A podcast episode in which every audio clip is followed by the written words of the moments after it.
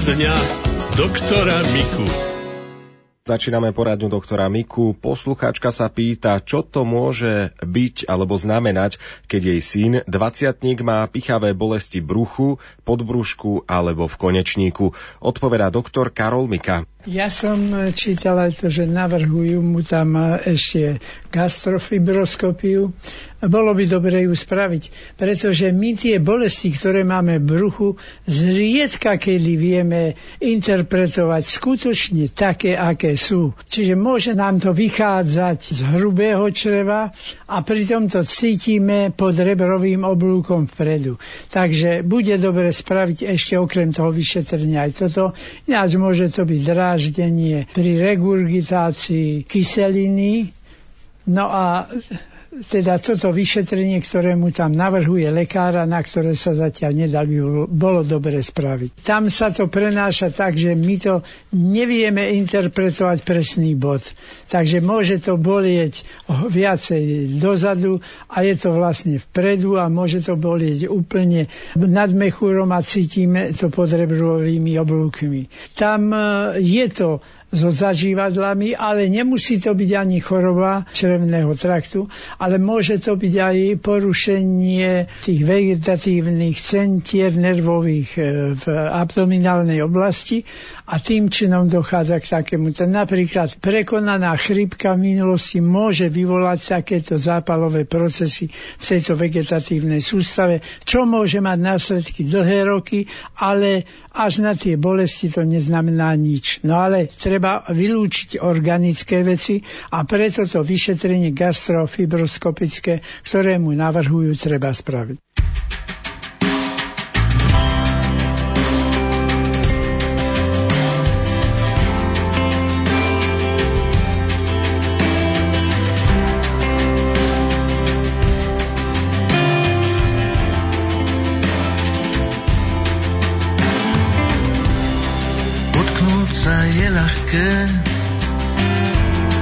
Stačí kameň záhadný, veci letia samospádmi, nohy sú vratké, pád to nie je zlý hráč. Svet má inú tvár, v siedmom nebi žobrák král skúša zemskú ťaž. Keď padám, tým pádom mám náskok.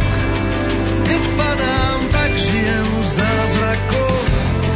Napriek plánom snom a náladám, môj pád má rýchly spád. Keď padám, tým pádom mám náskok. Keď padám, tak žijem v zázrakoch. Napriek plánom snom a náladám,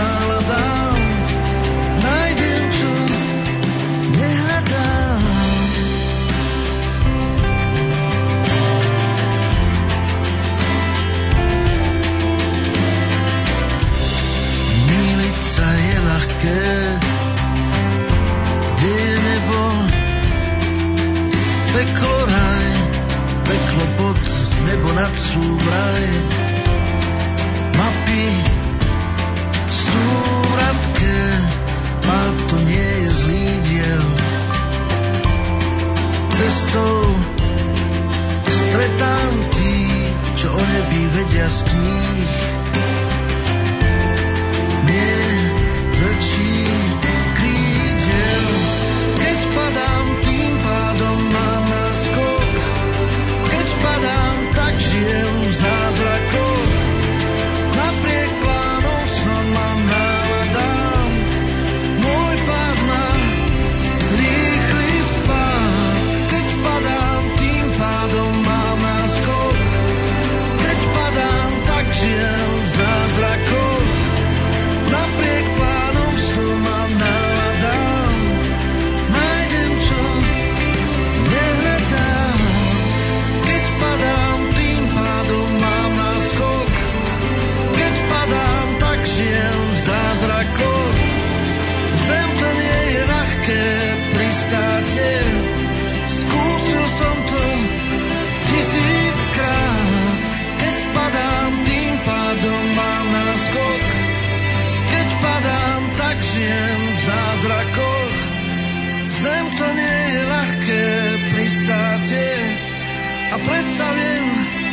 že mám ju rád.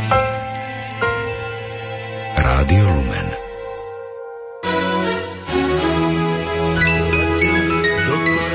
Poradňa doktora Miku. Otázka, na ktorú bude dnes pán doktor Mika odpovedať, znie takto. Ako je to so zvýšenou hodnotou kyseliny močovej v krvi? Je potrebné ísť za reumatológom? Kyselina močová je látka telu vlastná a získava sa pri metabolizme bielkovín.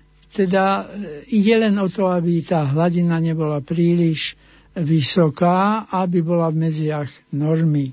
Treba dbať na to, že skoro všetky potraviny, alebo mnohé potraviny obsahujú kyselinu močovú, alebo látky, z ktorých sa tá kyselina v organizme vytvorí. Ide teda len o to, aby sme ju príjmali v množstve primeranom. Napríklad, čím staršie zviera, tým je menej kyseliny močovej, to je bielkoviny, sa vytvorí. A čím je mladšie zviera, tým sa viac kyseliny močovej vytvorí. To v praxi znamená, že radšej majú títo ľudia jesť hovedzinu ako telacinu, radšej slepačinu ako kuracinu a radšej baraninu ako jahňačinu. A najviac kyseliny močovej je v purínových látkach, to je kofeín, teobromín, teofilín, teda v podstate čierna káva, ruský čaj alebo čínsky čaj, ako chcete. Nachádza sa aj v kakave a čokoláde a týchto vecí treba potom menej užívať alebo, alebo ich redukovať. Kyselina močová sa spracúva vtedy dobre a odstraňuje, ak organizmus má dostatok vody.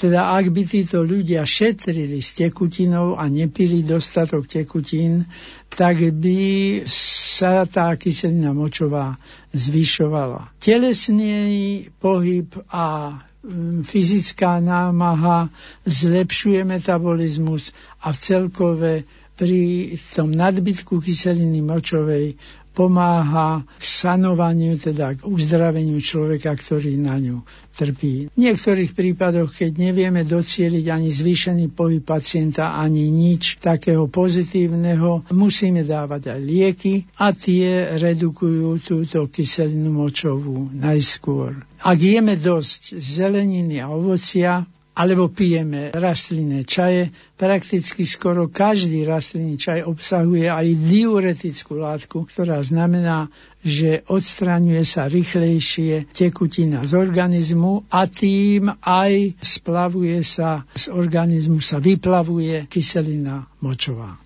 Sledovanie reumatológom na tú kyselinu močovú netreba, len v krajných prípadoch, ak je to spojené aj s ukladaním kyseliny močovej do zhybov v podobe kryštálikov, čo je už veľmi bolestivá a nepríjemná vec. Vtedy reumatológ môže sledovať tento stav a upravovať pacientovú životosprávu a terapiu. Někdy se ví, co Bůh chystá, a že se nedají stihnout všechna místa, ale je to dobrák altruista, vždyť mi dal tebe domov přístav a v něm si ty celý můj svět, laskavá náruč i zběsilý hled a kolem nás hudba, jedna z těch krás, kdy po zádech běhá nám mráz. Vždyť víš, srdce nehasnou. Ale může se stát, tak častokrát, že začnu se bát, pak nesmíš to vzdát. Na všechny z tvých cest má jediná svítím ti dá.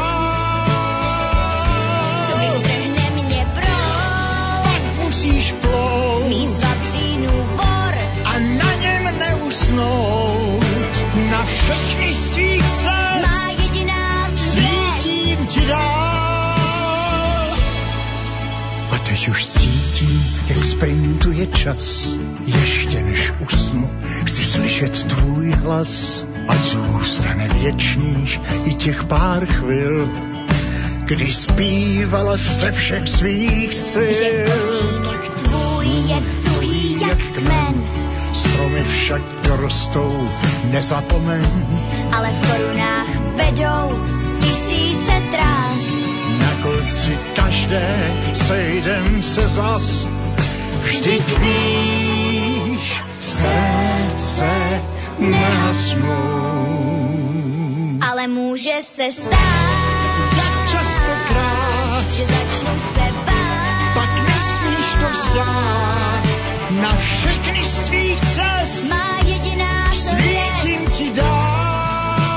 Co by strhne mě proud, pak musíš plout, mít vavřínu vod a na něm neusnout. Na všechny z tvých cest má jediná světím ti dá.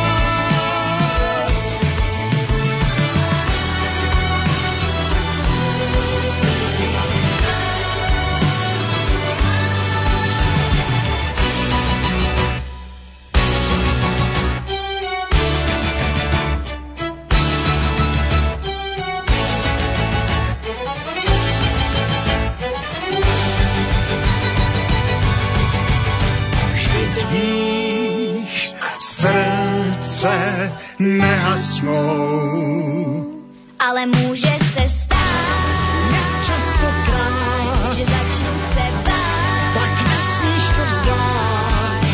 Na všechny z tvých cest má jediná světím ti dá.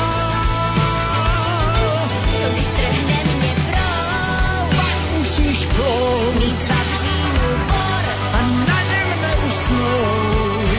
Na všechny svých cest svítím ti dál. Někdy se ví, co Bůh chystá,